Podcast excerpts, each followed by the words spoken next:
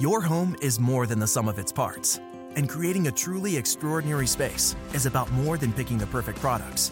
That's why the experts at Ferguson Bath, Kitchen, and Lighting Gallery are here to help you throughout the entire process to create a home that's as unique as you are. Bring your vision to us. Schedule your showroom consultation and see more from brands like DXV at build.com/ferguson.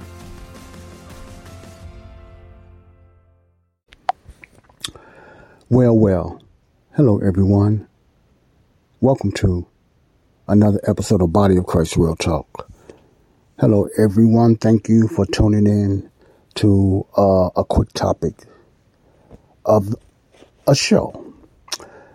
I'm going to be doing a 15 minute uh, quick breakdown as plain and as understandable as I can, trying to explain why there's a bowl of confusion. Bowl of confusion. Don't, don't, don't, don't. I like to play around like that. Bowl of confusion to some. Bowl of confusion. A ball of confusion. that's uh in the church. And I think one of the biggest areas that's really a problem in the church when it comes to trying to uh, understand God's word and uh, try to interpret what God's word is saying or trying to find out what is for us as the church today in our lives is the Apostle Paul's letters. That's one of the biggest mishaps or misunderstanding books that's in the Word of God. I really believe that in the Bible is Paul's letters. Now, many might say, okay, no, it's this one, it's that one. What really gets you confused about trying to find out what is what in the Bible? Now, the main confusion is easy to understand when you look at Christendom, denominationalism, and stuff like that. It's kind of, if you really paying attention, that's why I take study. If you really paying attention, uh, about the confusion, what's the one of the biggest confusions in the church is certain topics that I like to call bullet points. Is certain topics or certain certain uh, certain things that's going on in the church that many believers are confused about because they don't know the difference between prophecy and mystery.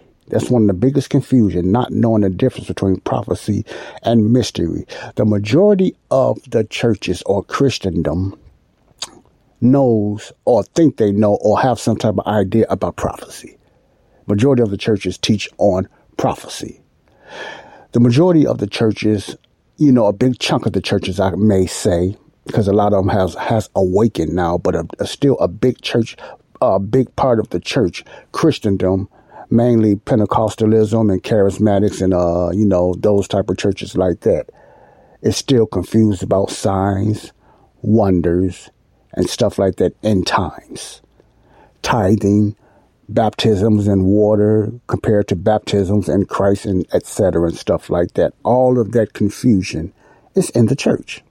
And you know, it depends what denomination you go to outside the Catholic Church I'm, talking about because they still believe in uh, the signs and wonders and miracles, the Virgin Mary shedding tears and different idolizing and stuff like that. So it's a lot of bowl of confusion in the Protestant Church and also as well as the Catholic Church. Okay, that's what I mean by Christendom. And it comes down to the teachings of Paul. It really does come down to the 13 letters of Paul. And I said the other day, it just seems like the church does not know where to put Paul. They read his letters for a certain for they they pick his letters for a certain uh uh what's what's the best way I put this? They use his letter for strength. They lead, they use a lot of his letters for uplifting and things like that. Not for signs and wonders, not for miracles, not for end time preaching and stuff like that. You know, if I can just best way I can explain that, they use Paul's letters. You know, like I can do all things through Christ, which strengthens me. Uh, you know, I to live as gain, to die as Christ, and those type of scriptures and stuff like that. Set your affections on things above, not on things on the earth. You know what I mean? Certain verses they use for Paul when it, when it seems uplifting and it, it seems that it gives them some type of strength on the inside. Not so much of a miraculous strength, but some type of encouragement or strength. Many churches use a lot of Paul's letters, not his letters, but a lot of verses from his letters for that reason. Uh, but anything else when it comes to prophecy, signs and wonders, you know, and different things like that, and um, you know, healings and miracles, or the prophetic word, or prophesying, word of knowledge, and stuff like that. Paul's letters is not used. They use any other letters as four gospels or the uh, the prophetic books, the prophets, the uh, the major prophets and the minor, minor prophets in the book of Revelation, etc., like that. They use those scriptures, you know, more than they go into Paul, not knowing that those the most of those verses and scriptures that they use will not work for them today. I don't care. You might say Sister Annie got healed and my brother or my uncle or my pastor, he's a prophet, he prophesied this and everything like that. Um, I want to do a teaching on that, why a lot of this seems like it is happening, but it is not. It is not. You know, Satan is a master counterfeiter. But the prophetic word, signs and wonders, healings, all that stuff, it's not in the making. It's not in the church today. And that's a big confusion. Why? Because they don't, they don't read, really read or understand Paul's letters when they read Paul's letters. I like to use the term sexy, not in a lustful way and anything like that, but Paul's, a lot of Paul's letters to a lot of believers is not sexy. It's not prophetic. It's not exciting and you don't hear many signs and wonders, you know, unless you're in the book of Acts or something like that. But when it comes to Paul's basic 13 letters, they're not as up, not, I'm not going to say they're very uplifting. Many churches will uh, agree with that. You know, they understand Paul's heavenly visit. They understand that they know about First and Second Corinthians. They understand that. See, they know when it comes to how to walk and you know how to construct yourself in Christ. They know about the marriage of the church and uh, the way Paul teaches about the church. They know that. But what they have a problem with is separating it from the kingdom program. They kind of put it all together. And that brings a bowl of confusion, bowl of confusion, because you look at the law, for instance. When you look at the requirements for being under the law, Romans 7 explains as well. But if you just look at the law, period, and you go to the Mosaic law, what was required for the Jewish law, Jewish marriage, they couldn't, out, they couldn't marry outside their, uh, their, uh, their ethnic group or outside anybody outside their, you know, religion or outside their ethnicity. They could not marry, had to be another Jew with a Jew, a Jew with a Jew. If you look at the marriage requirements compared to what Paul talks about the marriage in Ephesians and Colossians and other areas of Corinthians and stuff like that, you will see that there's a, a, a drastic difference. But many do not pay that attention. They just use both interchangeably. See? And, and stuff like that. See, my point is, the confusion is with Paul's letters.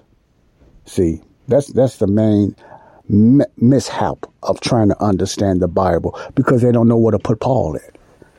And I'm just talking about believers, you know, uh, pastors, ministers, theologians, evangelists. They that's they preach the same thing. When it comes to prophecy, they preach on prophecy more than anything, in times more than they do the rapture.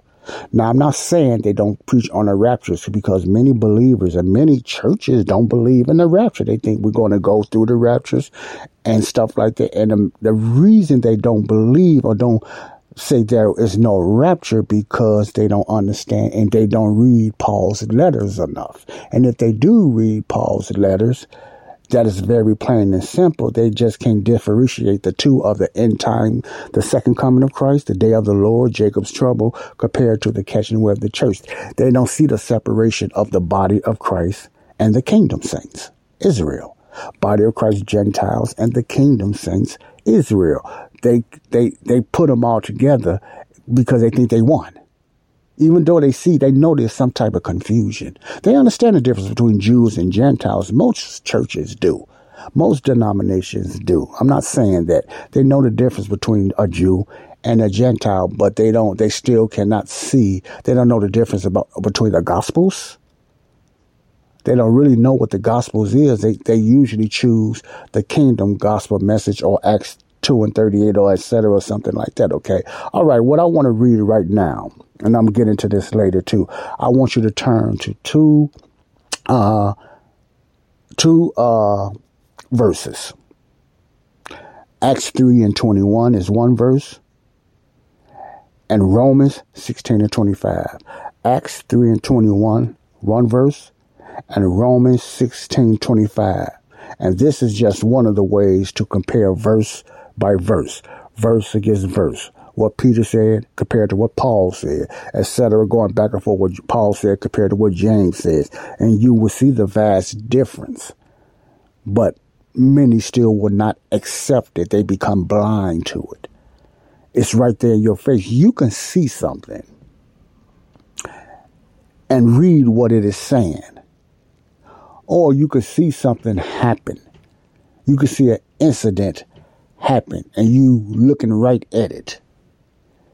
But because you so biased and stuff like that, you will tell another story to someone else because you will not accept that's really happening.